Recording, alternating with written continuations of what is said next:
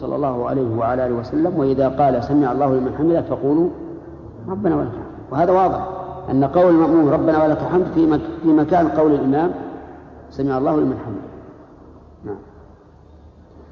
حدثنا قتيبة بن سعيد قال حدثنا يعقوب يعني ابن عبد الرحمن عن سهيل عن أبيه عن أبي هريرة أنه كان يكبر كلما خفض ورفع ويحدث أن رسول الله صلى الله عليه وسلم كان يفعل ذلك. حدثنا يحيى بن يحيى وخلف بن هشام جميعا عن حماد.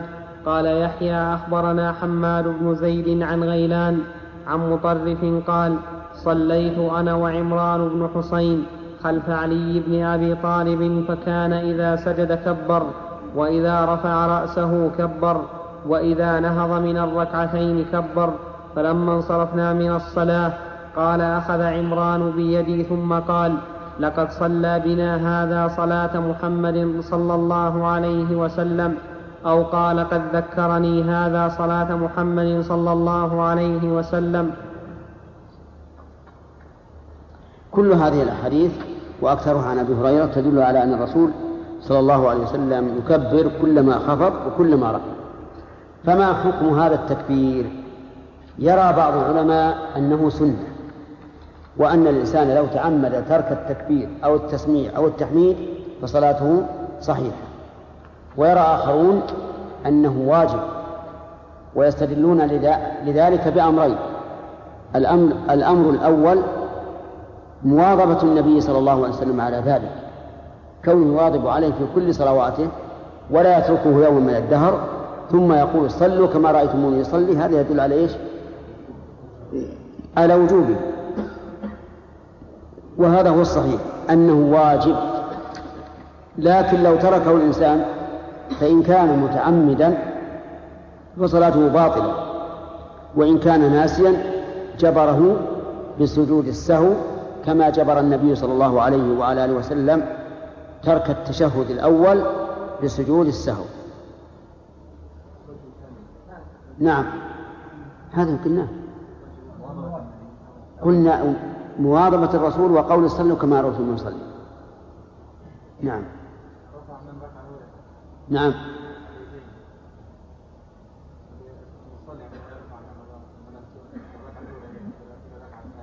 الركعة الأولى والثانية والثالثة والرابعة والقيام التشهد الأول.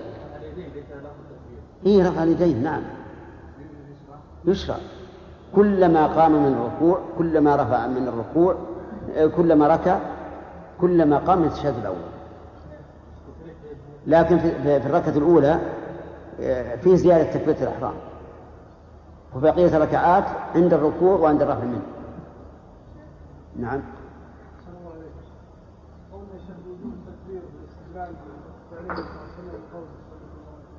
مواظبته. نعم نعم. لو لو أوردوا علينا هذا لم يكن بعيدا. لم يكن بعيدا. لكن يقال إن إن التكبير ذكر مستقل. ذكر مستقل. يعني ما هو صفة العبادة ذكر مستقل. مطلوب. والصلاة كلها ذكر وقرآن ودعاء. أما الرفع فإنه وصف. وصف في التكبير. أنه يرفع يديه معه. نعم. الحديث أنهم على وقت الصحابة كانوا لا يكبرون نعم. فهل لو صلى إمام وهو لا يكبر يصلي خلفه؟ يعني لا, لا يشهد بالتكبير لا لا سرا ولا جهلا لا. إذا كان يرى هذا الرأي صلي خلفه. مثل مثل غيره من المسائل الخلافية. نعم. من؟ ها؟ قالوا إنه سنة لأن المسيء في صلاته لم يذكر له الرسول عليه الصلاة والسلام إلا تكبيرة الإحرام فقط. نعم. باب وجوب قراءة الفاتحة في كل ركعة وأنه إذا لم يحسن الفاتحة ولا أمكنه تعلمها قرأ ما تيسر له من غيرها. حدثنا أبو بكر بن أبي شيبة وعمر الناقد وإسحاق بن إبراهيم جميعا عن سفيان. قال أبو بكر حدثنا سفيان بن عيينة عن الزهري عن محمود بن الربيع عن عبادة بن الصامت يبلغ به النبي صلى الله عليه وسلم لا صلاة لمن لم يقرأ بفاتحة الكتاب. قوله يبلغ به النبي صلى الله عليه وسلم هذا ينبغي أن نقيده لأجل أن نمثل به في علم المصطلح لأنهم قالوا أنه إذا قال يبلغ به أو يرفعه أو ما أشبه ذلك ليس كالصريح الذي يقول قال رسول الله. فهذا يحسن أن يقيد ليجعل مثالا حتى لا ينسى الإنسان. نعم. حدثني أبو الطاهر. سمعت يا أبن داود؟ سمعت. قيده. ولا تقيد مع مسلم شيئا من البخاري. و... وأنت حتى البخاري الحال ومسلم الحال. تجيب الحديث التاسع ثم بعدين تجيب العاشر من مسلم.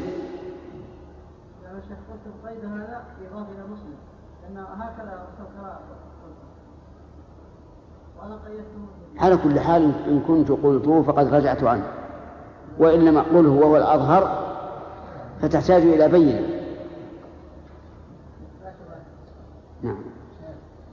نعم.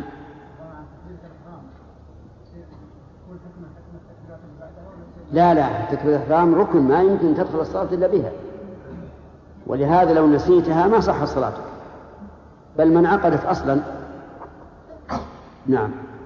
حدثني أبو الطاهر قال حدثنا ابن وهب عن يونس حاء وحدثني حرملة بن يحيى قال أخبرنا ابن وهب قال أخبرني يونس عن ابن شهاب قال أخبرني محمود بن الربيع عن عبادة بن الصامت قال قال رسول الله صلى الله عليه وسلم لا صلاة لمن لم يقترئ بأم القرآن.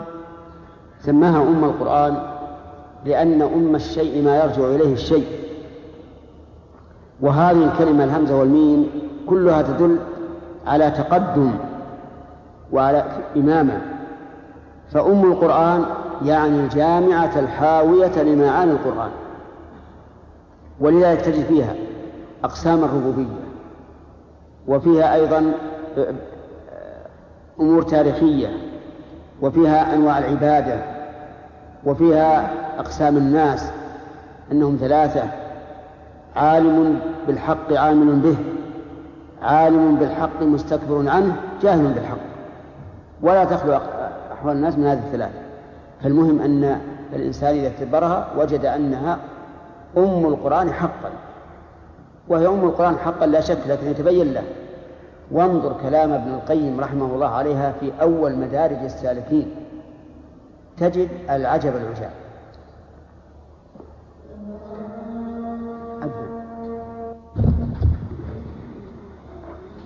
بسم الله الرحمن الرحيم.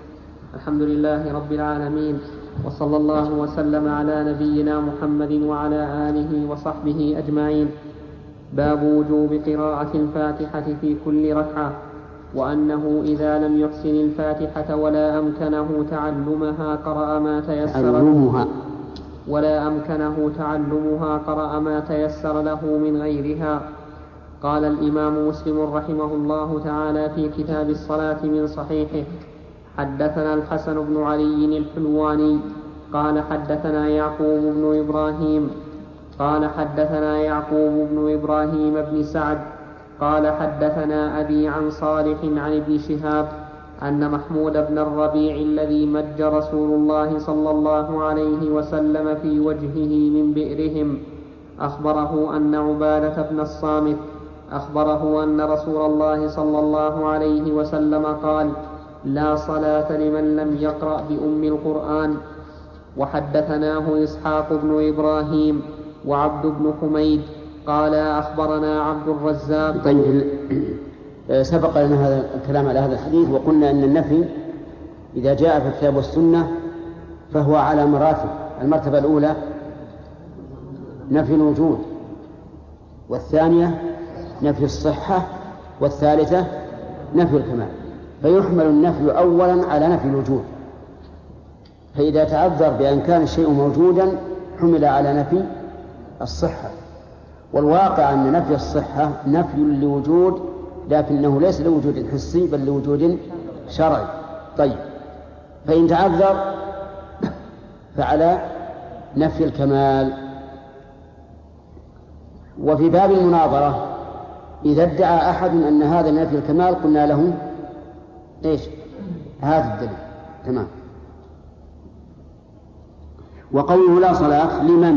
من؟ هذه اسم موصول. عامة تشمل الإمام والمأموم والمنفرد. فمن أخرج واحدا منهم فعليه الدليل. وتشمل المأموم في الصلاة السرية والصلاة الجهرية. فمن أخرج واحدا منها أو منهما أي الجهرية والسرية فعليه الدليل. أليس كذلك؟ لأن الواجب التمسك بصيغ العموم. ما لم يوجد دليل. فإن قال قائل دليلنا قوله تعالى وإذا قرئ القرآن فاستمعوا له وأنصتوا لعلكم ترحمون. قلنا هذا هذه الآية بينها وبين الحديث عموم وخصوص وجه. فقوله إذا قرأ القرآن فاستمعوا له وأنصتوا عام في الصلاة وغيرها. وفي الفاتحة وغيرها. وأما قول لا صلاة لمن لم يقرأ بفاتحة الكتاب فهو عام فيما إذا كان الإنسان يسمع القرآن أو لا أو لا يسمع. ولكنها أخص في مقامها. لأن الأول ليس فيه إلا أن الإنسان يستمع وليس فيها تعرض لما إذا كان مشتغلا بغير بغير الاستماع. ومعلوم أن قراءة الفاتحة توجب الانشغال عن الاستماع. فيكون ما دل عليه الحديث أولى. على أنه قد ورد في السنن من حديث عبادة أن رسول الله صلى الله عليه وعلى آله وسلم انفتل ذات يوم من صلاة الصبح. فقال ما لي أنازع, أنازع القرآن لعلكم تقرؤون خلف إمامكم أو كلمة نحوها؟ قالوا نعم. قال لا تفعلوا إلا بأم القرآن فإنه لا صلاة لمن لم يقرأ بها. ولولا هذا الحديث لكان القياس مع من ذهب إلى أنه إذا كان يستم إذا كان الإمام يجهر فلا يقرأ بالفاتحة. وإن كان يسر وجب عليه أن يقرأ بالفاتحة. لكن هذا الحديث نص في الموضوع لأنه في صلاة الصبح وصلاة الصبح جهرية. نعم.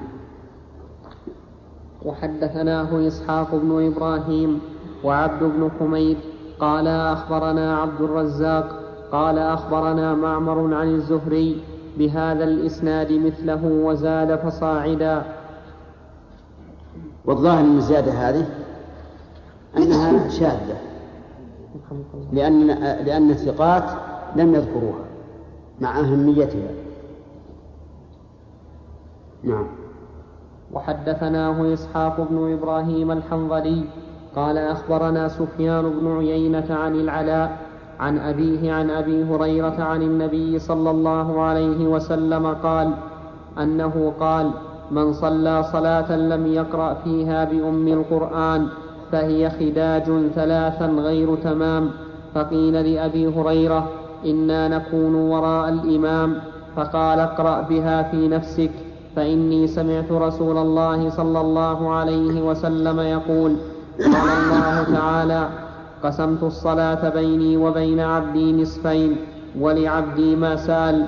فإذا قال العبد الحمد لله رب العالمين قال الله تعالى حمدني عبدي. وإذا قال الرحمن الرحيم قال الله تعالى أثنى علي عبدي. وإذا قال مالك يوم الدين قال مجدني عبدي. وقال مرة فوض إلي عبدي. فإذا قال إياك نعبد وإياك نستعين قال هذا بي قال هذا بيني وبين عبدي ولعبدي ما سأل. فإذا قال اهدنا الصراط المستقيم صراط الذين أنعمت عليهم غير المغضوب عليهم ولا الضالين. قال هذا لعبدي ولعبدي ما سأل. قال سفيان حدثني به العلاء بن عبد الرحمن بن يعقوب. دخلت عليه وهو مريض في بيته فسألته أنا عنه. هذا في هذا الحديث حديث قدسي.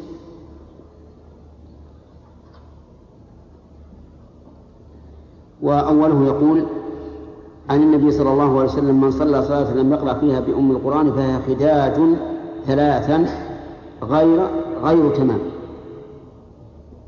فقيل لأبي هريرة إنا نكون وراء الإمام فقال اقرأ بها في نفسك فإني سمعت.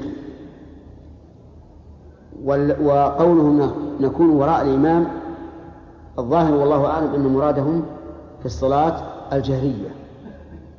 لأن لأنهم إذا كانوا وراء الإمام في الصلاة السرية لا إشكال. الإشكال فيما إذا كان في الجهرية ولهذا قال اقرأ بها في نفسك يعني بدون أن تجهر فتنازع الإمام ثم ذكر في آخر الحديث حديث هذا الحديث القدسي. قسمت الصلاة بيني وبين عبدي نصفين ولعبدي ما سأل. قول قسمت الصلاة أي القراءة في الصلاة. القراءة في الصلاة. وأطلق عليها اسم الصلاة لأنها لا تصح الصلاة إلا بها. أولا قال إذا قال الحمد لله رب العالمين قال الله تعالى حمدني عبدي وإذا قال الرحمن الرحيم قال أثنى علي عبدي. وإذا قال مالك يوم الدين قال مجدني عبدي. وقال مرة فوض إلي عبدي. واللفظ الأول أصح.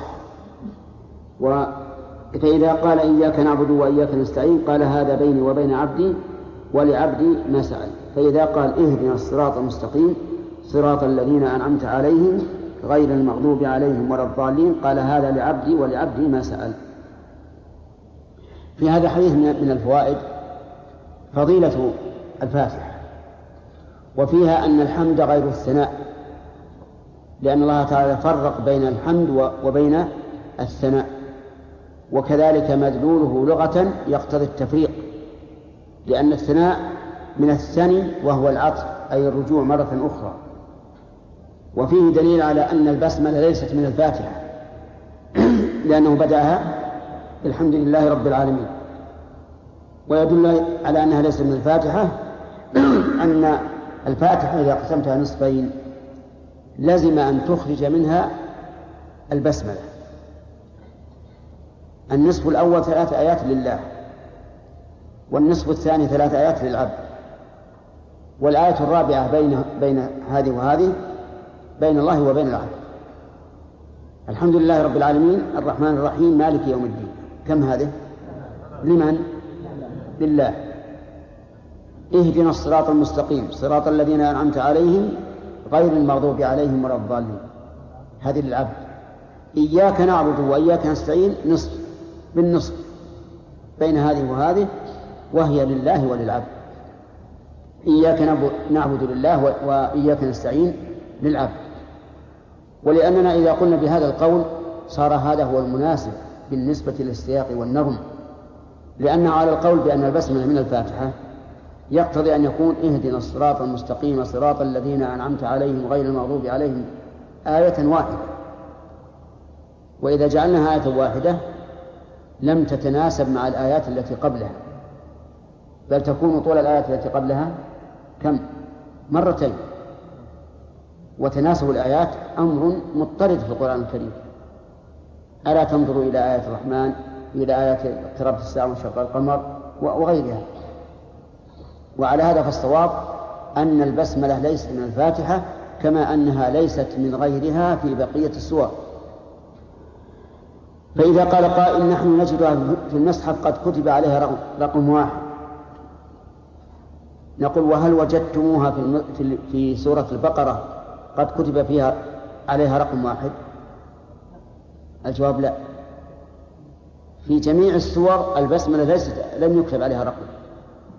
في الفاتحة كتب عليه وهذا بناء بناء على أن الفاتحة على أن البسملة من الفاتحة. والصواب أنها ليست منها لكنها آية من كتاب الله لا شك. نعم. وفيه دليل على عظم الصلاة. يا إخواني أعان الله وإياكم على ذكري وشكري وحسن عبادتي. أنت الآن عندما تقرأ الفاتحة تناجي من؟ تناجي الله. لكن إذا كنت إذا كنت تهوجس وأنت تقرأ الفاتحة تناجي من؟ أنت تهوجس به. ربما تهوجس بزميل لك. تقول بروح أنا وياه نتمشى نبي نروح مثلا مكة نبي نروح للرياض نبي نروح كذا. وتسولف أنت وياه سواليف طويلة عريضة. والفاتحة إنما هي بإيش؟ باللسان. باللسان فقط. إن الإنسان لا يخجل أن يكون يناجي الله عز وجل وهو يناجي المخلوق. فالمسألة عظيمة ما هي هينة؟ يعني لو فرض أنه يهون الأمر إذا كنت تفكر أو تهوجس سبحان ربي وأنت في السجود أو في الركوع لكن كونك تناجي الله يخاطبك يرد عليك ثم تعرض بقلبك مسألة كبيرة والله عظيمة. ولهذا يجب أن الإنسان يشد نفسه ويصبر الساعة يعني الصلاة الفريضة أطول ما تكون كم؟ خلها ربع ربع ساعة خمسة عشر دقيقة. حمل نفسك الصبر.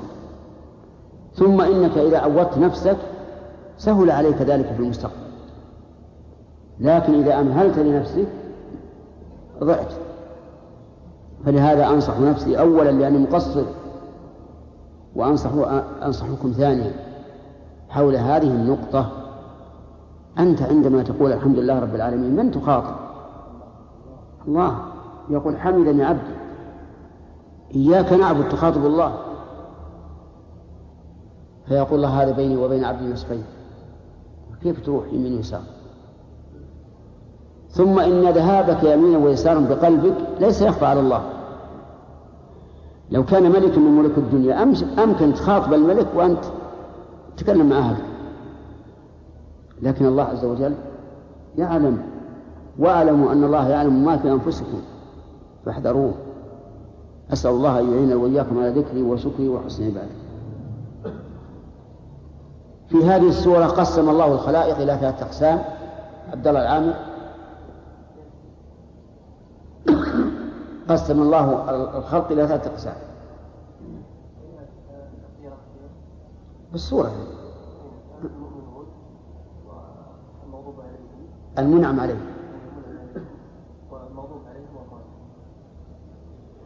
طيب هل رتبوا على حسب الأفضل؟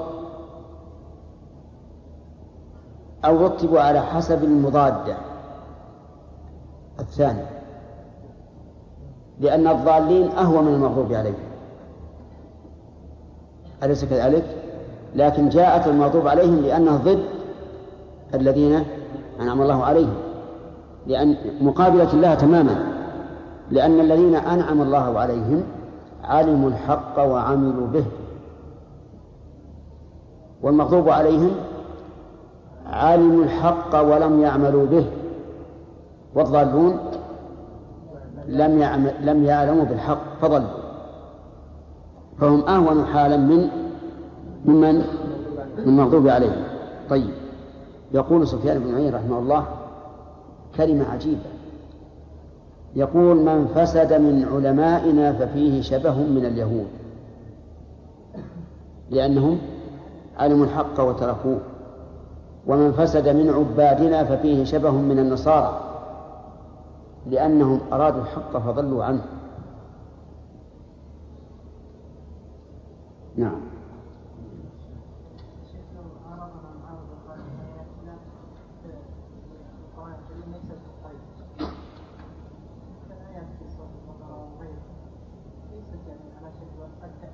الآيات القصار مضطربة. الآيات القصار مضطربة أبدا. تجد متناسبة. صحيح الآيات الطوال لا شك أنها تختلف. أما القصار فهي متقاربة. نعم.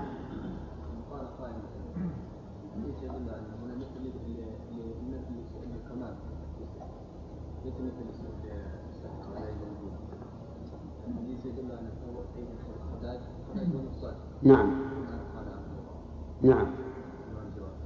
الجواب على هذا أن أن أن, أن هناك أدلة أخرى تدل على أن قوله غير تمام يعني معناه ليس فيها شيء. ناقصا نقصا كاملا. هذا إن كانت اللفظة محفوظة. يعني غير تمام. أما إذا كانت غير محفوظة هذا شيء آخر. ولا هذه من أقوى الحجج للأحناف. الذين يقولون اقرأ أي آية من القرآن. أي آية؟ الفاتحة ولا غيرها؟ يقال إن أحد الخلفاء كان على مذهب الأحناف وكانوا يقولون له ما يقولون في مذهب الأحناف كما هو معروف. ومن أراد أن يعرف عنهم ما يعرف فليقرأ كتاب إعلام الموقعين. ذكر عنهم أشياء عجيبة تناقضات عجيبة في الاستدلال وفي, وفي الأحكام. حتى إننا نقول إبن القيم ما يصير يعني ينقل هذا الكلام عنه. ذكره في بحث التقليد وحكمه ذكر تناقضات سبحان الله العظيم. يأتون بالحديث يستدلون به على شيء ثم لا يستدلون به على نفس الشيء الذي جاءوا به له. لكن على كل حال نحن لا نريد أن نبين عوار العلماء. العلماء يشاهدون إن شاء الله على خير. يقولون بعض الخلفاء كان على مذهب أبي حنيفة. فقيل له هذا المذهب ما يستقيم عليه الإنسان في أعظم شعائر الدين. كما يصير؟ طيب. نوليك الصلاة المجزئة عندهم. استقبل القبلة وقال الله أجل. مدهامتان. وقال براسك كذا هم من رفع هم من قال سجود. ولا تكبير ولا تسبيح ولا شيء. وعند النهاية فسى. فسى فسوة لها صوت. قال هذا هذا مذهب ابن حنيفة. هل هذه صلاة؟ قال ما يصير. هذه كتب من بين أيديهم السلام مو عبادة يتعبد به الإنسان. السلام معناه فك من محظور. لأن السلام عليكم خطاب آدميين. فأي محظور تأتي به يبطل الصلاة فهو مجزئ. والمعلوم الإنسان إذا فسد في الصلاة آه، بطل الصلاة. إي نعم. فالمهم نحن نعارضهم معارضة تامة في عدم وجوب قراءة الفاتحة. أما عدم المسائل الأخرى فلهم فضل في في مسائل كثيرة.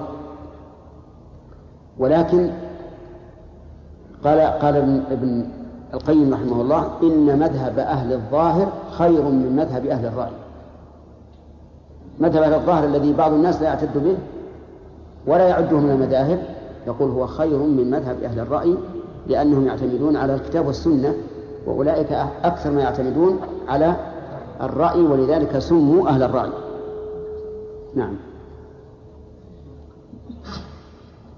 كم أخذنا نعم يلا حبيب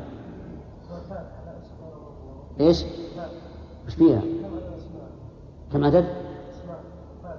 والله ما أعرف إلا الفاتحة وأم القرآن وإذا كان شيء يمكن يمكن الإتقان للسيوطي يمكن يذكرها أسماء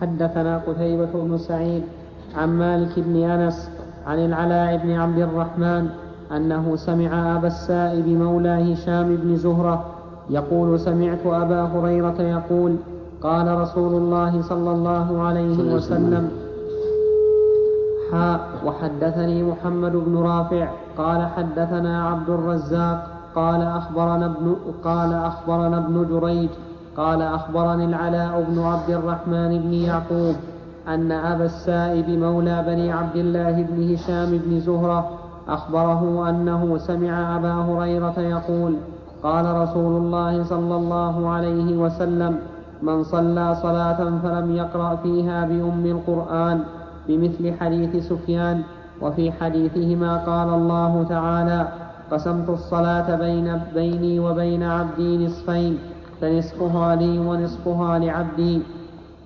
حدثني أحمد بن جعفر المعقري قال حدثنا النضر بن محمد قال حدثنا أبو أويس قال أخبرني العلاء قال سمعت من أبي ومن أبي السائب وكانا جليسي أبي هريرة قال أبو هريرة قال رسول الله صلى الله عليه وسلم من صلى صلاة لم يقرأ فيها بفاتحة الكتاب فهي خداج.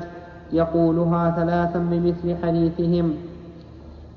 ولم يذكر غير تمام مع أن هؤلاء الراويين عن أبي هريرة الجليسين له قد يكونان أحفظ لحديثه من من غيره نعم. نعم.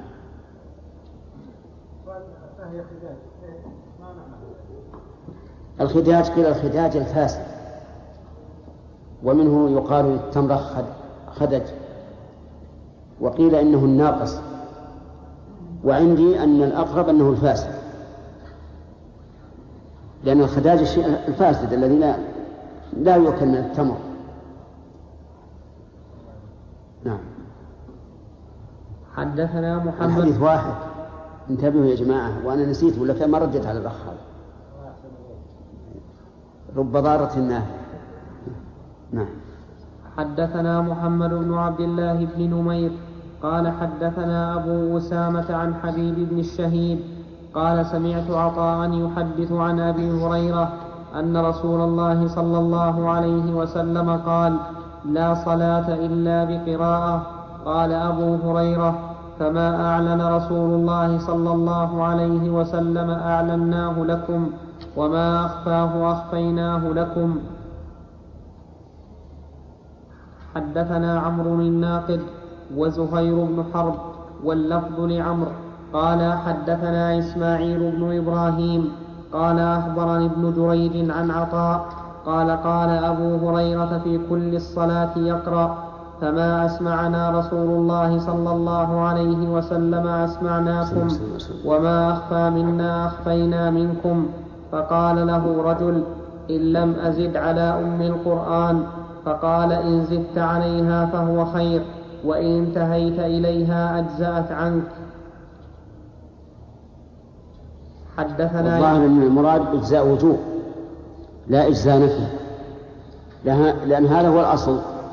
في لفظ الإجزاء وإن كان قد يراد به الإجزاء في الإتيان بالمستحب لكن الأكثر أن يكون في الإتيان بالواجب نعم. حدثنا يحيى بن يحيى قال أخبرنا يزيد يعني ابن زريع عن حبيب المعلم عن عطاء قال قال أبو هريرة في كل صلاة قراءة فما أسمعنا النبي صلى الله عليه وسلم أسمعناكم وما أخفى منا أخفيناه منكم ومن قرأ ومن قرأ بأم الكتاب فقد أجزأت أن فقد أجزأت عنه وما ومن زاد فهو أفضل.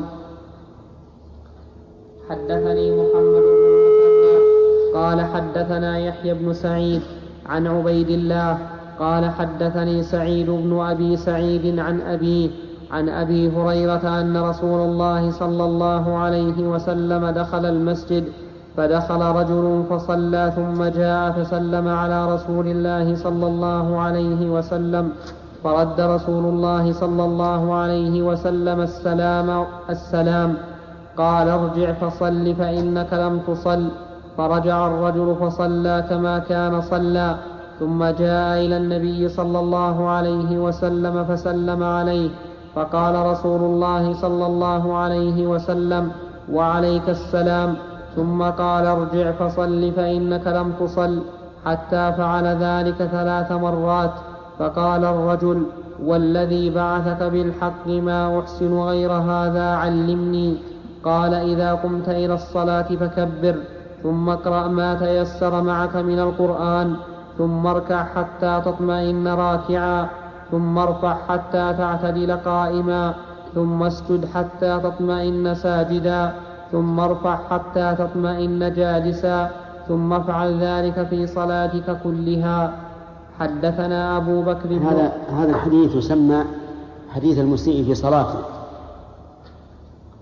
وذلك أن رجلا جاء جاء فدخل المسجد فصلى ثم جاء فسلم على النبي صلى الله عليه وعلى آله وسلم فرد عليه السلام وقال في رده وعليك السلام. فيستفاد من هذا أن الأفضل زيادة الواو في رد السلام وكذلك أيضا يكون بالإفراد إذا كان المسلم واحدا. وإن قال وعليكم فلا بأس. قال العلماء وينوي بهذا الجمع الملائكة الذين معه لأن مع كل واحد من الناس ملكين. وإن أتى بالإفراد بناء على أنه ليس أمامنا إلا رجل واحد فهو الأولى والأوفق للسنة. وفي أيضا أن هذا الرجل صلى ثم جاء فسلم على النبي صلى الله عليه وسلم فقال ارجع فصلي فإنك لم تصل. هذا النفي نفي للوجود أو للصحة؟ للصحة. يعني لم تصلي صلاة صحيحة. وفي هذا وفي هذا دليل على أن العبادة إذا نقصت نقصا يخل بها فإنه فإنه لا بأس أن تنفى. وينبني على ذلك في مسائل الأيمان. لو أن الإنسان قال والله لأصلين الآن ركعتين. ثم صلى ركعتين لا يطمئن فيهما. فهل يحنث؟ يحنث يحنث. عليه الكفارة لأنه لم يصلي. لأنه لم يصلي حيث أنه صلى صلاة غير صحيحة. ولو قال والله لا أبيع اليوم شيئا ثم باع خمرا. هل يحنث؟ ليش؟ لا يحنث لأن بيع الخمر غير صحيح. إلا إذا أراد صورة العقد فهذه صورة عقد وفي وفي ترديد النبي صلى الله عليه وسلم له دليل على أنه لا حرج أن يردد الإنسان من يفعل شيئا فاسدا من أجل تثبيت الحكم نعم. فإن الرسول صلى الله عليه وسلم ردد ثلاث مرات لأجل أن يبقى متشوفا للحق حتى يأتيه وكأنه ماء مطر نزل على رياض يابسة جافة. وإلا فبإمكان الرسول صلى الله عليه وسلم أن يعلمه بأول مرة. ونظير ذلك أن الرسول صلى الله عليه وسلم يأمر بالفاسد لإثبات أي إثبات فساده قصة بريرة مع عائشة. بريرة مملوكة. اشترت نفسها من, من أهلها بتسع أواق من الفضة. وجاءت تستعين عائشة. فقالت لها عائشة إن أراد أهلك أن أعدها لهم الآن نقدا ويكون ويكون ولاؤك لي فأنا أفعل. فذهبت إلى أهلها وقالت لهم هذه عائشة تقول أنقذ لهم الثمن الآن ويكون الولد لي. قالوا لا الولد لنا. فرجعت بريرة إلى عائشة وكان النبي صلى الله عليه وسلم يسمع قولها لعائشة إنهم أبوا إلا أن يكون الولاء لهم. قال خذيها.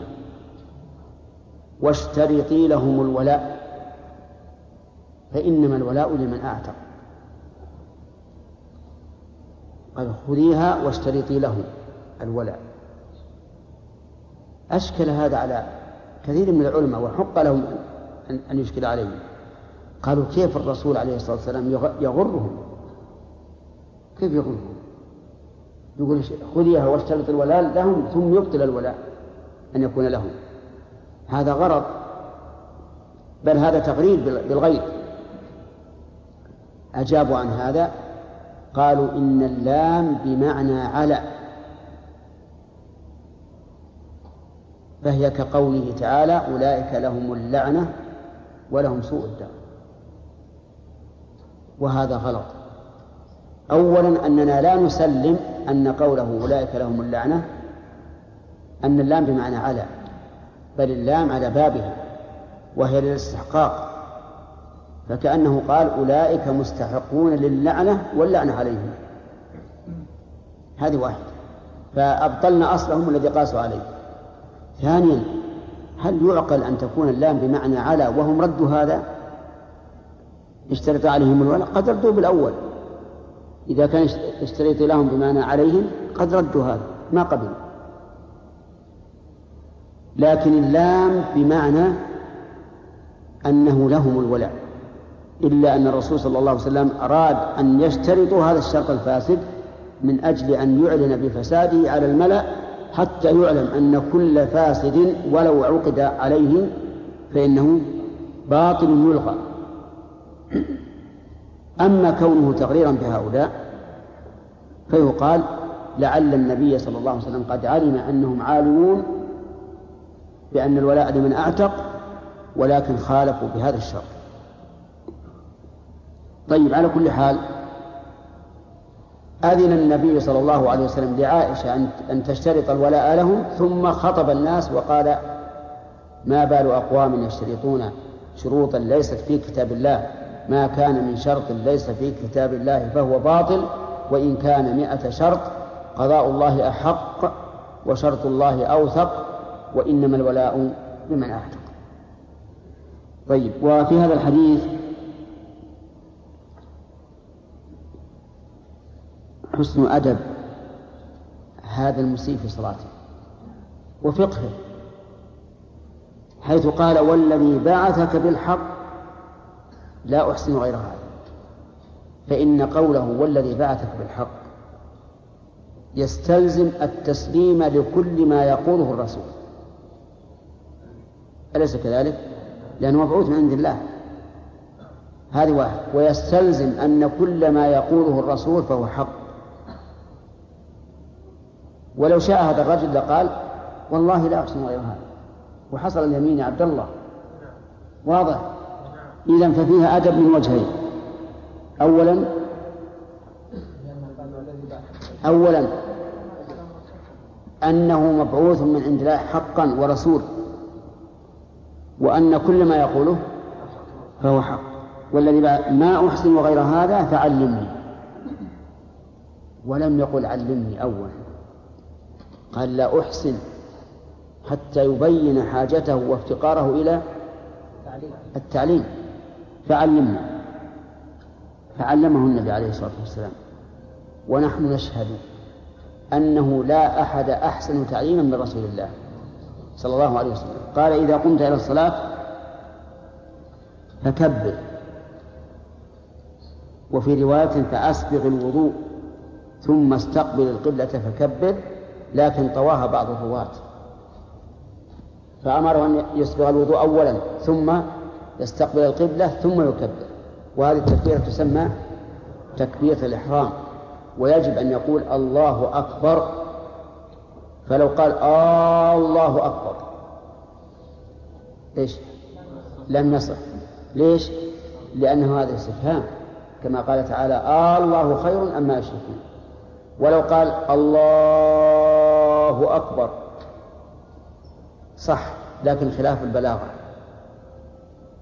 لأن هذا لا يمد أكثر من ست حركات ولو قال الله أكبر لم يصح لأنه استفهام. ولو قال الله أكبر لم يصح لأن أكبار جمع كبر والكبر الطبل الطبل الذي يقرع به. إذن يجب أن ننظر في كثير من من الأئمة الآن. ما أكثر الذين يقولون؟ إيش؟ أكبار هذه كثيرة جدا. وهذه يجب أن ينبه عليها الأئمة. الله أكبر. بالله. بسم الله الرحمن الرحيم. الحمد لله رب العالمين. صلى الله وسلم على نبينا محمد وعلى آله وصحبه أجمعين. قال الإمام مسلم رحمه الله تعالى في كتاب الصلاة حدثنا أبو بكر بن أبي شيبة قال حدثنا أبو أسامة وعبد الله بن نمير حا وحدثنا وحدثنا ابن نمير قال حدثنا أبي قال حدثنا عبيد الله عن سعيد بن أبي سعيد عن أبي هريرة أن رجلا دخل المسجد فصلى ورسول الله صلى الله عليه وسلم في ناحية وساق الحديث بمثل هذه القصة وزاد فيه إذا قمت إلى الصلاة فأسبغ الوضوء ثم استقبل القبلة فكبر. أظن سبق الكلام على الحديث كله وأشرنا إلى هذه الرواية. إذا قمت إلى الصلاة فأسبغ الوضوء ثم استقبل القبلة فكبر.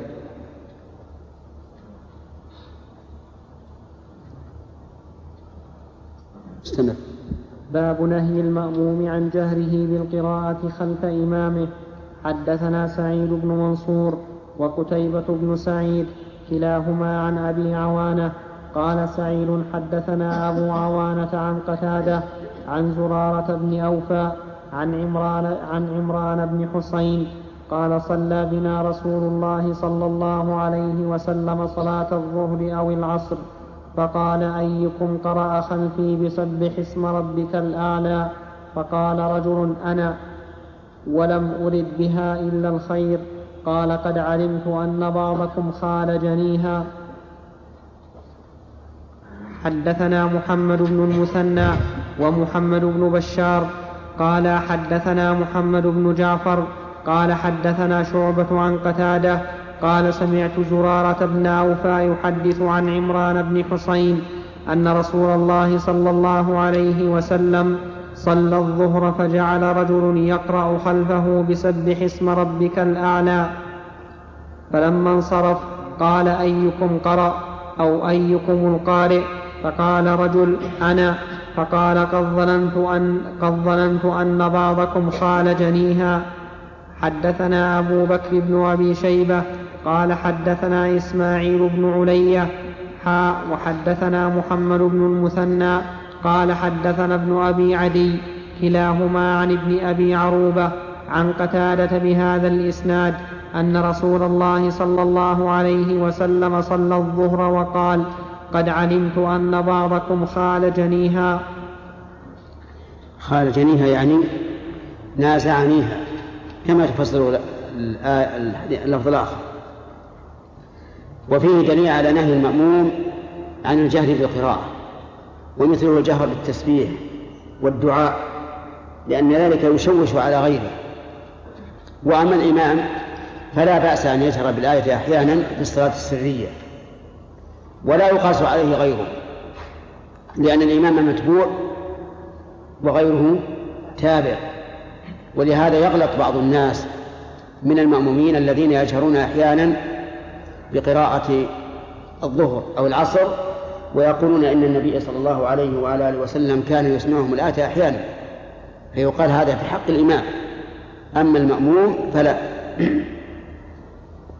نعم. ها؟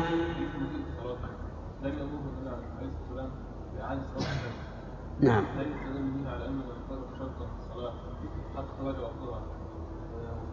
هذا أيضا سؤال مهم. يقول إنه في حديث المسيء في صلاته لم يأمره النبي صلى الله عليه وعلى آله وسلم بإعادة ما فات مع أنه قال له إنك لم تصل وهذا يدل دلالة واضحة على أن الإنسان يعذر بالجهل وأنه لا يلزمه قضاء ما يعذر فيه ما, ما جهله. ما دام هو مسلما يريد الإسلام ولكن جهل بعض الأشياء فإنه يعذر بذلك وله نظائر منها أن المستحاضة التي كانت تترك الصلاة لم يأمرها النبي صلى الله عليه وعلى آله وسلم بإيش؟ بقضائها وكذلك عمار بن ياسر تيمم على غير الوجه المشروع ولم يأمره النبي صلى الله عليه وسلم بإعادة ما مضى. وكذلك الذي قال أصابتني جنابة ولا ماء فإن الظاهر أنه لم يكن يصلي ولهذا اعتزل القوم ولم يأمره النبي صلى الله عليه وسلم بقضاء ما فات. وهذا له أمثلة كثيرة معينة بالتعيين وله قاعدة عامة في الكتاب والسنة. ربنا لا تؤاخذنا إن نسينا وأخطأنا. وما كنا معذبين حتى نبعث رسولا.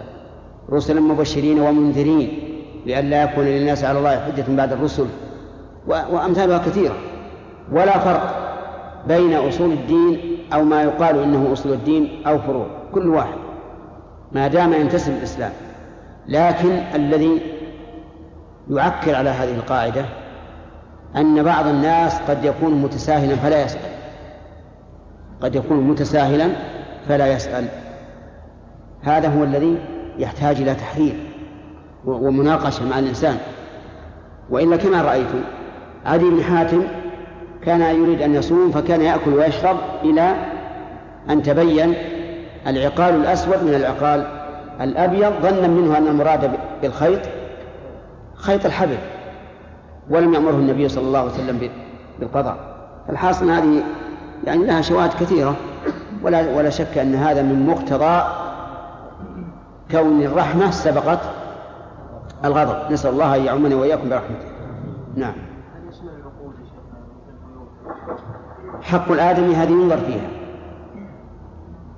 حق الآدم ينظر فيها.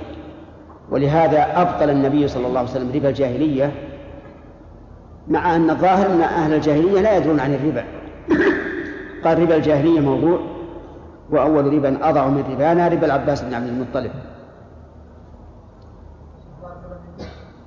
وهذا الحديث كان يوحي بأن النهي عن هذه أمرين رفع الصوت وكذلك القراءة المعينة في السورة فهل لو قرأ المأموم خلف الإمام وهو يجهر ولكن المأموم لا يجهر هل هذا يمنع؟ من اللي يجهر؟ الإمام يجهر والمأموم لا يجهر إنما يسر يجهر في الصلاة السرية؟ الأحاديث الأحاديث الآن الأحاديث هي في في الصلاة السرية. شيخ قوله خالد جريها نعم. النهي يعود على المساواة في القراءة. لا أبدا من قال لك هذا؟ المنازعة قد تكون وإن لم تكن في في نفس السورة أو الآية. نعم. يقول هذه لرفع وهذه الأمثلة التي ذكرنا. ماذا نصنع بها؟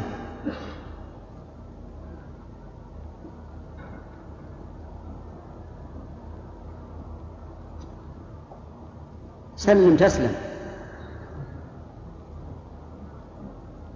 يا أخي ما ليس لنا أن نشدد ما يسره الله على العباد. نحن لا نحكم على العباد بأذواقنا. نحن نود أن نعاقب المتهاون بكل ما نستطيع لكن الأمر إلى الله. إلى الله ترجع الأمور. فإذا جاءت الآيات العامة رسلا مبشرين ومنذرين لئلا يكون للناس على الله حجة بعد الرسل. نقول والله علي لله حجة علي عليهم وإن لم تبلغهم الرسالة. أو نقول مثلا يقول إذا دري إذا علم بالرسالة وإن لم يفهم معناها والله يقول وما أرسلنا من رسول إلا بلسان قوم يبين لهم. لابد أن تكون الحجة بالغة أبين ولكن والناس بشر. لا بد من شيء واضح. ونحن نقول من عذره الله فلا بد أن نعذره. ومن لم يعذره الله فلا يمكن أن نعذره. هذا اللي نقول. ومن ادعى شيئا فليأتي به. نعم. باب حجة من قال لا يجهر بالبسملة. حدثنا محمد بن المثنى وابن بشار كلاهما عن غندر. قال ابن المثنى حدثنا محمد بن جعفر. قال حدثنا شعبة. قال سمعت قتادة يحدث عن أنس. قال صليت مع رسول الله صلى الله عليه وسلم وأبي بكر وعمر وعثمان فلم أسمع أحدا منهم يقرأ بسم الله الرحمن الرحيم. حدثنا محمد بن المثنى قال حدثنا أبو داود قال حدثنا شعبة في هذا الإسناد وزاد قال شعبة فقلت لقتادة أسمعته من أنس؟ قال نعم نحن سألناه عنه. هذا من باب من باب الاستثبات.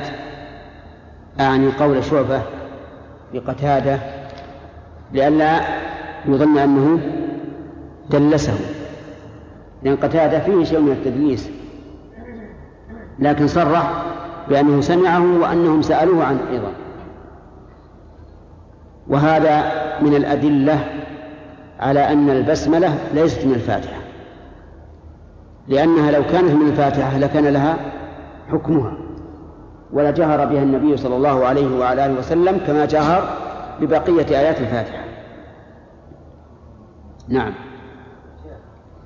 نعم عبد الله. الحديث تعددت الالفاظ بعضها يقول المخارجه كانت في الظهر في صلاة سرية وبعضها يقول في صلاة الفجر. لا اللي, اللي معنا ما فيها. ما فيها في, في جهرية كلها في السرية لكن فيها أحاديث أخرى نعم. حدثنا محمد بن مهران الرازي قال حدثنا الوليد بن مسلم قال حدثنا الأوزاعي عن عبده أن عمر بن الخطاب كان يجهر بهؤلاء الكلمات يقول سبحانك اللهم وبحمدك تبارك اسمك وتعالى جدك ولا إله غيرك.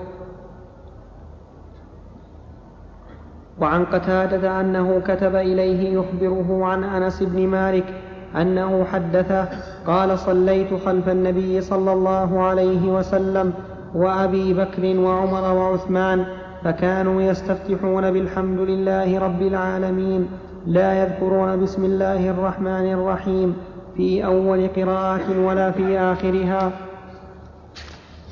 هذا النفي لا يذكرون يحمل على أن المراد الجهر يعني لا يشعرون بها حتى يكون موافقا للألفاظ السابقة. وأما ما كان أمير المؤمنين عمر بن الخطاب رضي الله عنه يجهر به من الاستفتاح سبحانك اللهم وبحمدك وتبارك اسمك وتعالى جدك ولا إله غيرك. فهذا يدل على تأكد هذا الاستفتاح. لأن عمر رضي الله عنه كان يجهر به من أجل أن يعلم الناس أنه سنة كما كان ابن عباس رضي الله عنهما يجهر بقراءة الفاتحة في صلاة الجنازة وقال لتعلموا أنها سنة. وقد ورد وقد ورد عن النبي عليه الصلاة والسلام أنه كان يستفتح بأدعية أخرى. فهل نحاول الترجيح أو نحاول الجمع أولا؟ الثاني نحاول الجمع أولا والجمع سهل وهو أن يقال إن الاستفتاح بهذا تارة وبهذا تارة. قوله سبحانك اللهم وبحمدك معناه تنزيها لك مقرونا بالحمد. وعلى هذا فالواو هنا للحال يعني تسبيحا والحال أنه مقرون بالحمد. فيكون في هذا جمع بين التنزيه وبين الثناء بالكمال. وقوله تبارك اسمك يعني أن اسم الله تعالى مبارك. ومن بركته أنه إذا سمي الله عز وجل على الذبيحة صارت حلالا. وإذا لم يسمى علي يسمى عليها صارت حراما. ومن بركته أن الإنسان إذا أتى أهله وقال بسم الله اللهم جنبنا الشيطان وجنب الشيطان ما رزقتنا فإنه يحمى من شر الشيطان. المهم أن لها بركات عظيمة ومن بركتها أن الإنسان إذا سمى على أكله لم يشاركه الشيطان فيه. فأسماء الله تعالى كلها خير وبركة وقوله اسمك مفرد مضاف فيكون عبد الله عاما. طيب. ولا إله غيرك أي لا إله حق غيرك. وليس المراد؟ نعم تعالى جدك. تعالى جدك أي تعاظم. والجد بمعنى الغنى. بمعنى الغنى والطول وما شابه ذلك من المعاني. وقيل الجد هنا بمعنى العظمة. أي تعالت عظمتك. ولا يبعد أن يكون هذا أقرب حتى يجمع بين الحمد والتمجيد. وقول لا إله غيرك أي لا معبود حق إلا أنت. وليس المعنى نفي, نفي, نفي ألوهية غيره لأنه موجود آلهة. قال الله تعالى فما أغنت عنهم آلهتهم التي يدعون من دون الله من شيء لما جاء أمر ربك وقال تعالى ولا تدعوا مع الله إيش؟ إلها آخر. لكن كل الآلهة التي سوى الله كلها آلهة باطلة. لقول الله تعالى ذلك بأن الله هو الحق وأن ما يدعون من دونه هو الباطل وأن الله هو العلي الكبير. نعم. خالد. إيش؟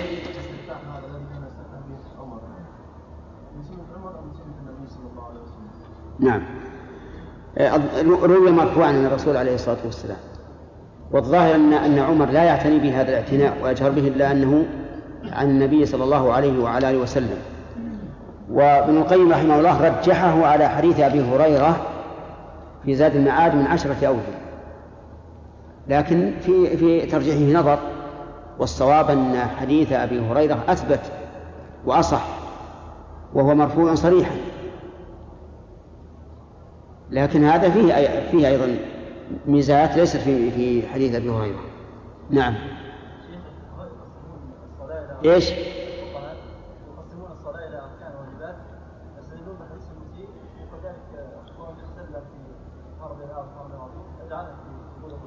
في يعني بعض العلماء جعل ركيزتهم حديث المسلم. قال ما وجد فيه هو واجب وما سواه فهو سنة. ولكن ليس بصحيح. حسب حسب الأحاديث الواردة في هذا. نعم. جاءت إيش؟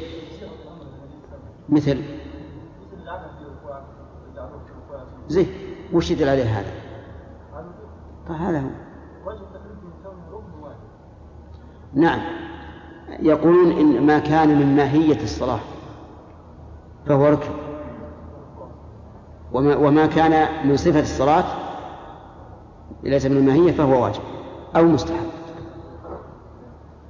نعم. إيش؟ يعني لا يجهرون بها. في أول قراءة عند قراءة الفاتحة ولا في آخرها كما لو قرأ سورة أخرى. كيف؟ لا لا مو القراءة بالفاتحة وبغيرها. القراءة بغيرها هي هي الآخر يعني مثل واحد يقرأ الفاتحة وسورة الناس. لا يجهر بالبسملة في سورة الناس كما لا يجهر بالبسملة في سورة الفاتحة. نعم. انتهى. ثلاثة. حدثنا محمد بن مهران قال حدثنا الوليد بن مسلم عن الأوزاعي قال أخبرنا إسحاق بن عبد الله بن أبي طلحة أنه سمع أنس بن مالك يذكر ذلك. باب حجة من قال البسملة آية من أول كل سورة سوى براءة. حدثنا علي بن حجر السعدي قال حدثنا علي بن مسهر قال أخبرنا المختار بن فلفل عن أنس بن مالك. حا وحدثنا أبو بكر بن أبي شيبة واللفظ له. قال حدثنا علي بن مسهر عن المختار عن أنس قال بينا رسول الله صلى الله عليه وسلم ذات يوم بين أظهرنا إذ أغفى إغفاءة ثم رفع رأسه متبسما. فقلنا ما أضحكك يا رسول الله؟ قال أنزلت علي آنفا سورة فقرأ بسم الله الرحمن الرحيم إنا أعطيناك الكوثر فصل لربك وانحر إن شانئك هو الأبتر. ثم قال أتدرون ما الكوثر؟ فقلنا الله ورسوله أعلم. قال فإنه نهر وعدنيه ربي عز وجل عليه خير كثير هو حوض ترد عليه أمتي يوم القيامة آنيته عدد النجوم فيختاج العبد منهم فأقول رب إنه من أمتي فيقول ما تدري ما أحدثت بعدك زاد ابن حجر في حديثه بين أظهرنا في المسجد وقال ما أحدث بعدك حدثنا أبو كريب محمد بن العلاء قال أخبرنا ابن فضيل عن مختار بن فلفل قال سمعت أنس بن مالك يقول أغفى رسول الله صلى الله عليه وسلم إغفاءة بنحو حديث ابن مسهر غير أنه قال نهر وعدنيه ربي عز وجل في الجنة عليه حوض ولم يذكر آنيته عدد النجوم. هذا مما استدل به من قال إن البسملة آية من كل سورة. لأن النبي صلى الله عليه وعلى آله وسلم قال أنزلت علي سورة. فقرأ بسم الله الرحمن الرحيم. ولكن الصواب أن البسملة آية مستقلة وأنها تذكر عند ابتداء السور. الفاتحة البقرة آل عمران وهلم جرا إلا إلا براءة. فإنه ليس فيها بسملة. وسبب ذلك أن الصحابة رضي الله عنهم أشكل عليهم هل هي بقية الأنفال أم هي سورة مستقلة. فقالوا نجعل المسألة بين بين. لا نبدأها بالبسملة فتكون مستقلة. ولا نلحقها بالأنفال فتكون من الأنفال. وإنما نضع فصلا. هكذا جاء في الحديث وربما يقال إن إن الرسول عليه الصلاة والسلام لم يقل اكتبوا بسم الله الرحمن الرحيم. وكان يأمرهم أن يكتبوا كل آية في محلها من كل سورة وهذه لم يأمرهم بها. وقد زعم بعض العوام أنها وأيضا بعض العلماء أنها لم تكتب فيها البسملة لأنها نزلت بالسيف. والسيف قتل. فلا يناسب أن تبدأ أن تبدأ هذه السورة بالبسملة. لكن هذا غلط. فيقال من قال هذا؟ ثم يقال السيف هل هو نقمة أو رحمة؟ رحمة. لأنه يوصل به الحق. فهؤلاء الكفار إن لم يخافوا من السيف لم يسلم. ولم يعطوا الجزية عن يد وهم صاغرون. وفي قول إنا أعطيناك الكوثر أعطيناك الكوثر. الكاف مفعول أول والكوثر مفعول ثاني. وهذه الصيغة فوعل تدل على التكثير. ولهذا جاء في الحديث خير كثير. فصل لربك وانحر. أي شكرا لله عز وجل على هذه النعمة العظيمة. صل لله وانحر له. والمراد بالصلاة الصلاة المعروفة وبالنحر التقرب إلى الله تعالى بذبح الإبل. ومثلها أيضا الغنم والبقر. إن شانئك هو الأبتر أي مبغضك. والشنآن البغض. قال الله تعالى ولا يجرمنكم شنآن قوم أن صدوكم عن المسجد الحرام أن تعتدوا. قال أهل العلم وإذا كان شانئ النبي صلى الله عليه وعلى آله وسلم أبتر فشانئ سنته أبتر وأبتر.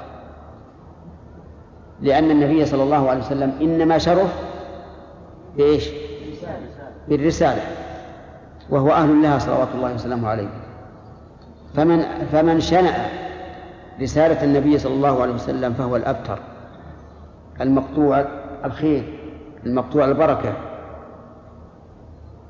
وفي هذا دليل على أن الإنسان إذا حصل له ما يسره فإنه يتبسم.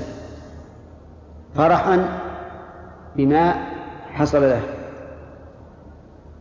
وفي الحديث أيضا هذا أن آنية هذا نعم. وفي الحديث أن الحوض هو الكوثر. والكوثر في الجنة. والحوض في عرصات القيامة. فما الجمع بين هذا وهذا؟ نقول الجمع بينهما أن الماء الذي في الحوض ينزل من الكوثر لأن على هذا الحوض ميزابان عظيمان يصبان فيه من الكوثر.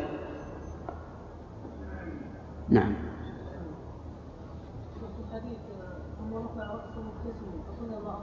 نعم. لا التبسم غير الضحك. الضحك في الغالب يكون له صوت. لكن هذا من باب إطلاق الضحك على التبسم الظاهر والله أعلم إن تبسمه كان شديدا.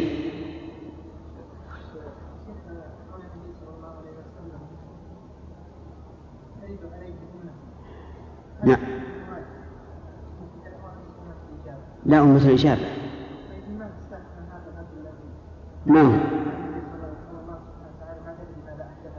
أحد ماذا أحدث؟ أحدثت بعد أحدثت. نعم. لأنه حصل ردة في بعد عهد الرسول ولهذا في الألفاظ الأخرى يقول أصحابي بهذا اللفظ. نعم. حسن صاحب الحديث الجمع بين أداة الاستفتاح هل لا. إي نعم. هذا يقول ألا يمكن أن نقول بجمع أنواع الاستفتاح؟ في صلاة واحدة نقول لا. وذلك لأن أبا هريرة لما قال للنبي صلى الله عليه وعلى آله وسلم يا بأبي أنت وأمي ماذا ما تقول في في سكوتك بين التكبير والقراءة؟ قال أقول اللهم باعد إلى آخر الحديث ولم يذكر شيئا غيره. فدل ذلك على أن هذه الأذكار تكون بالتناوب نعم. ثلاثة. باب وضع باب وضع يده باب وضع يده اليمنى على اليسرى. لماذا فتحت؟ باب باب وضع يده اليمنى على اليسرى بعد تكبيرة الإحرام تحت صدره فوق سرته ووضعهما في السجود على الأرض حذو منكبيه. حدثنا زهير بن حرب قال حدثنا عفان قال حدثنا همام قال حدثنا محمد بن جحادة قال حدثني عبد الجبار بن وائل عن علقمة بن وائل ومولى لهم أنهما حدثاه عن أبيه وائل بن حجر أنه رأى النبي صلى الله عليه وسلم رفع يديه حين دخل في الصلاة كبر وصف همام حيال أذنيه ثم التحف بثوبه ثم وضع يده اليمنى على اليسرى فلما أراد أن يركع أخرج يديه من الثوب ثم رفعهما ثم كبر فركع فلما قال سمع الله لمن حمده رفع يديه فلما سجد سجد بين كفيه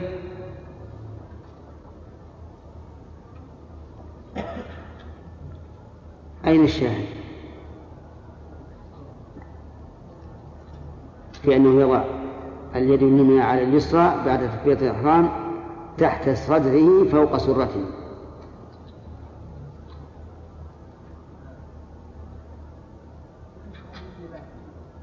قوله ثم التحف بثوبه ثم يضع وضع يده اليمنى على اليسرى ولم يذكر أين أين موضعه. نعم. ولا, ولا ولم يرد في حديث صحيح. أين يكون موضع اليدين؟ لكن أحسن ما روي فيه ما روي عن وائل بن حجر رضي الله عنه أن النبي صلى الله عليه وعلى آله وسلم كان يرعهما على صدره.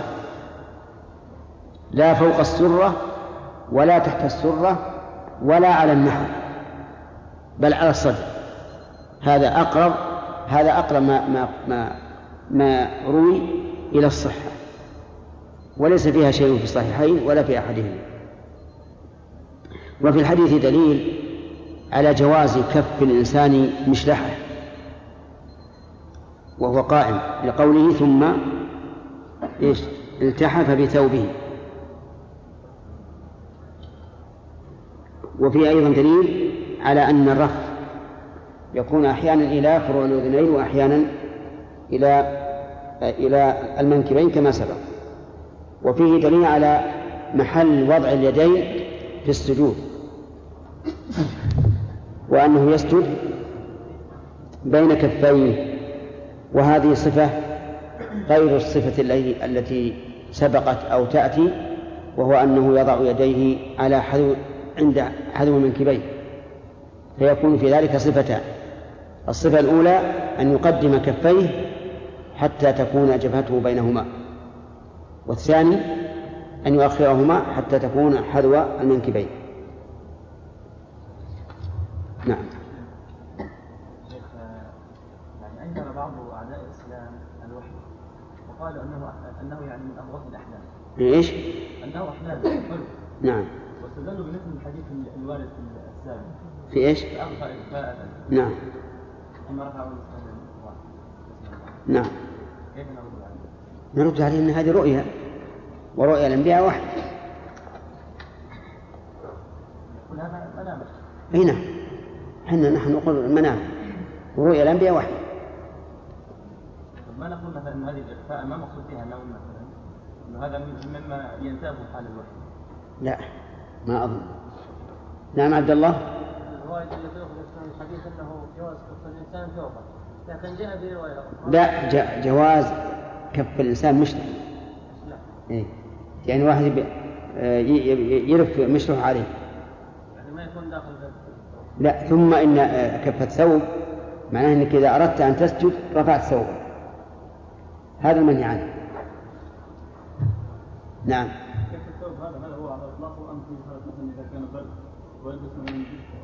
كيف؟ يعني هل هذا على اطلاقه الكف؟ أم إذا كانت إحنا نقول جواز ما هو معناه إنه مستحب. يعني حتى يعني معناه لو أن الإنسان التحف بمشرحه أو ضم على ضم الفروه عليه لا نقول هذا خلاف السنة. لا يعني ها؟ كيف؟ لا من شرط. نعم. باب التشهد في الصلاة. حدثنا زهير بن حرب وعثمان بن أبي شيبة وإسحاق بن إبراهيم. قال إسحاق أخبرنا وقال الآخران حدثنا جرير عن منصور عن أبي وائل عن عبد الله قال كنا نقول في الصلاة خلف رسول الله صلى الله عليه وسلم. السلام على الله السلام على فلان. فقال لنا رسول الله صلى الله عليه وسلم ذات يوم إن الله هو السلام. فإذا قعد أحدكم في الصلاة فليقل التحيات لله والصلوات والطيبات. السلام عليك أيها النبي ورحمة الله وبركاته. السلام علينا وعلى عباد الله الصالحين. فإذا قالها أصابت كل عبد لله صالح في السماء والأرض. أشهد أن لا إله إلا الله وأشهد أن محمدا عبده ورسوله. ثم يتخير من المسألة ما شاء. مراد عبد الله هنا عبد الله بن مسعود. قال كنا نقول في الصلاة خلف رسول الله صلى الله عليه وسلم السلام على الله. السلام على فلان. السلام على فلان. وفي بعض الألفاظ أنهم يقولون السلام على جبريل على ميكائيل. وما أشبه ذلك. فأرشدهم النبي صلى الله عليه وعلى آله وسلم وأنكر عليه. أما الإنكار فأنكر عليهم أن يقولوا السلام على الله.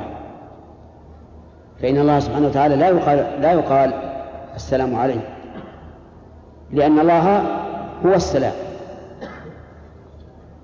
فإذا كان هو السلام فلا حاجة أن يدعو الإنسان بالسلام له جل وعلا لأنه موصوف به والسلام من أسمائه.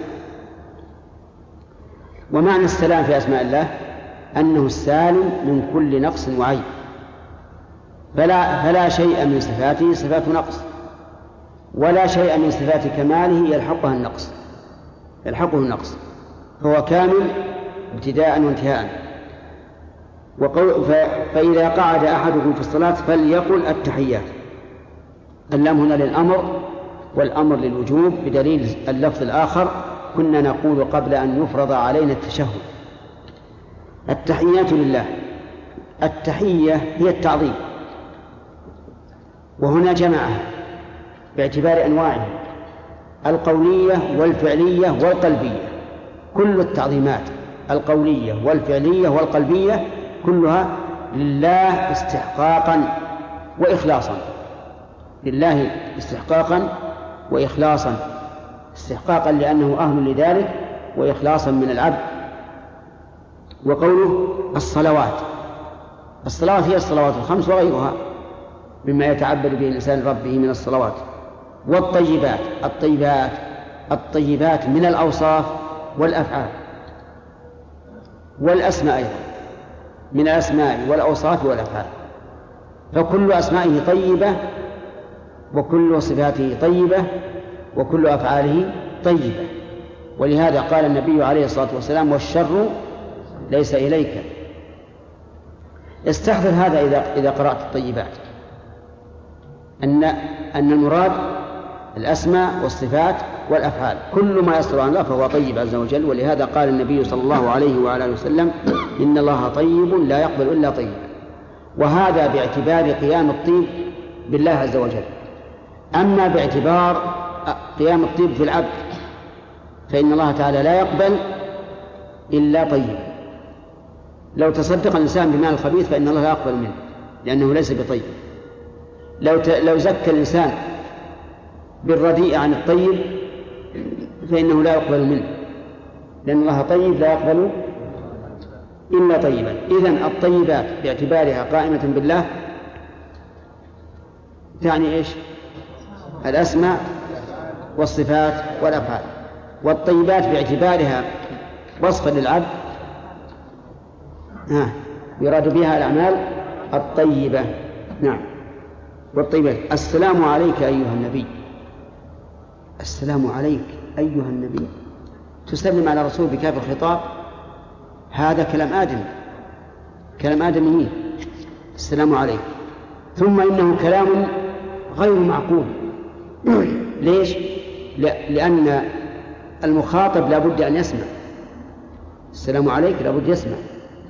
مع أن الناس يسلمون بهذا على الرسول صلى الله عليه وسلم وهم من أبعد ما يكون عنه. من أبعد ما يكون عنه. ها بمكة في قباء في أي مكان. يخاطبون السلام عليك. فلماذا جاء بصيغة الخطاب وهو لا يسمع وهم ليسوا معه في مكانه؟ بل بعيدون عنه. يأتي الجواب إن شاء الله بعد الأذان.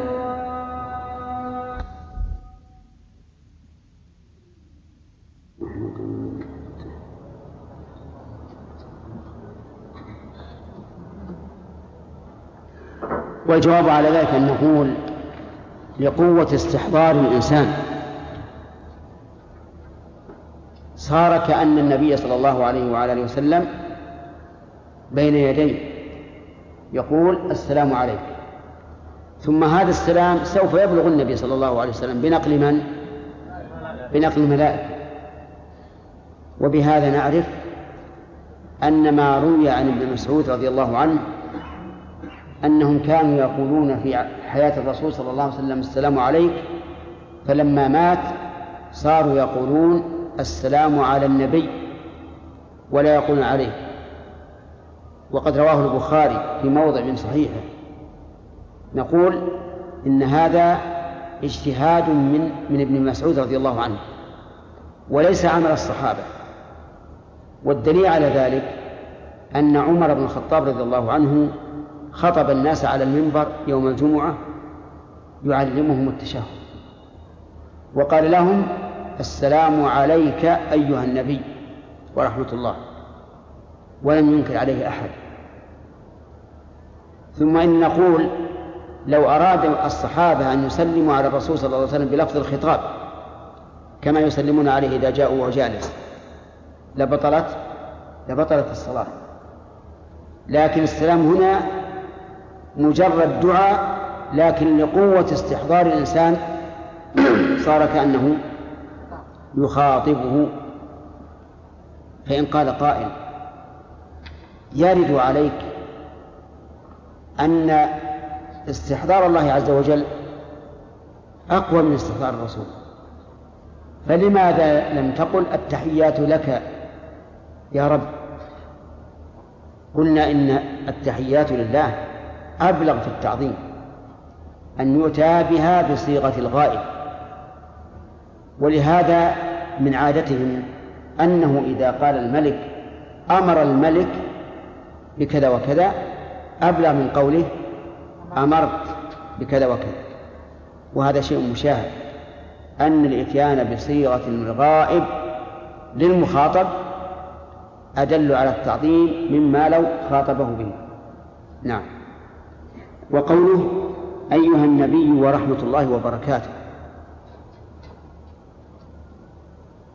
النبي هنا المراد به النبي الرسول. كما قال الله تعالى عن الأنبياء واذكر في كتاب موسى إنه كان مخلصا وكان رسولا نبيا و وفي بعض الأنبياء قال صديقا نبيا. وقوله السلام عليك أيها النبي. ما هو سلامة الرسول؟ سلامة الرسول عليه الصلاة والسلام من الآفات في الدنيا والآخرة. أليس كذلك؟ لكن بالنسبة لنا هل نقول يمكن أن تصيبه آفة في الدنيا؟ يمكن. يمكن. يمكن يسطو أحد على قبره ويأخذه أو ما أشبه ذلك. لكن في الآخرة يمكن أو لا يمكن؟ يمكن. يمكن يا أخوان. دعاء الرسل على الصراط إيش؟ اللهم سلم سلم. فالخطر حاصل حتى للرسل يوم القيامة. لأن الأمر عظيم. وعلى هذا فنقول إننا إذا سلمنا على الرسول عليه الصلاة والسلام نسأل الله أن يسلمه من كل آفة في الدنيا وفي الآخرة. نعم لو قلنا حي وميتا ما يمكن الآن انتهى مسألة الحياة.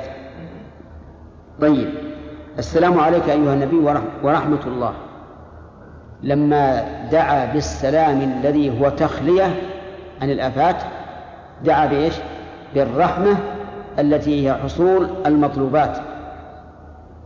وهكذا الغالب أنه يكون التخلية أولا ثم التحلية ثانيا طيب السلام عليك أيها النبي ورحمة الله وبركاته. البركات في الواقع من الرحمة لكن النص عليها أبلغ. أن يكون الرسول عليه الصلاة والسلام فيه بركات خيرات وهذا واقع. كم اهتدى بشرعه من من من أمة؟ ما لا يعد. هذه من بركاته هذه من من البركات التي حصلت للرسول عليه الصلاة والسلام. طيب. لو قال قائل هل يشمل دعائي السلام عليك أيها النبي؟ الدعاء بسلامة دينه. ما أسرعك يا عقيل. ما تقولون؟ يشمل؟ كما قلنا في الأبتر قبل قليل إنه يشمل شأن دينه وشأن الرسول عليه الصلاة والسلام. طيب. السلام علينا وعلى عباد الله الصالحين. علينا. على من؟ علينا. الإنسان في مقام الدعاء يكون متواضعا. وعلينا جمع للتعظيم. فيقال المراد هنا علينا معشر أمة محمد. أو علينا معشر المصلين. أو علينا معشر أهل هذا العصر. أو ما أشبه ذلك. والإنسان حينما يقول السلام علينا لا يمكن أن يقصد بذلك أنه يقصد بنفسه معظما نفسه أبدا. وقوله وعلى عباد الله الصالحين عباد الله الصالحين الذين حققوا العبودية وأصلحوا العمل. هذه العبارة قال الرسول صلى الله عليه وعلى آله وسلم إنها تصيب كل عبد صالح في السماء أو الأرض. صحيح ولا لا؟ صحيح. وعلى هذا فتكون دعوة جامعة. السلام علينا وعلى عباد الله الصالحين. أشهد أن لا إله إلا الله. طيب.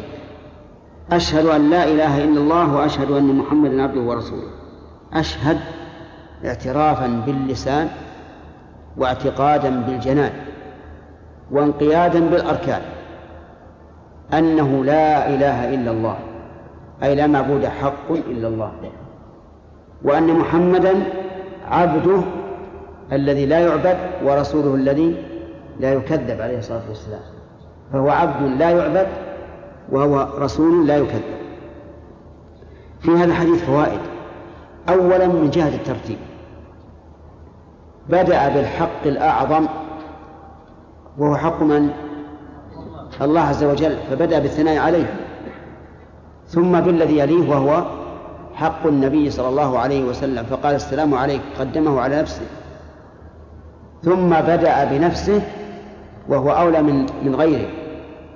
فقال السلام علينا. ثم عمم فقال وعلى عباد الله الصالحين. يا جماعة؟ تجدون هذا الترتيب أو قريبا منه في صلاة الجنازة. أول تكبيرة الفاتحة وفيها الثناء على الله عز وجل. ثاني تكبيرة على النبي صلى الله عليه وسلم وفيها تقديم حقه. ثالث تكبيرة الدعاء. اللهم اغفر لحينا وميتنا. طيب وفي هذا الدعاء الدعاء الخاص للميت. بعد ما تقول اللهم اغفر له حين تقول اللهم اغفر له. طيب ومن فوائد هذا الحديث إنكار المنكر ولو كان الفاعل مجتهدا. وجهه؟ لا تقول السلام على الله من عباده ولا فإن الله هو السلام. وفي أيضا الإرشاد إلى الصيغة المثلى.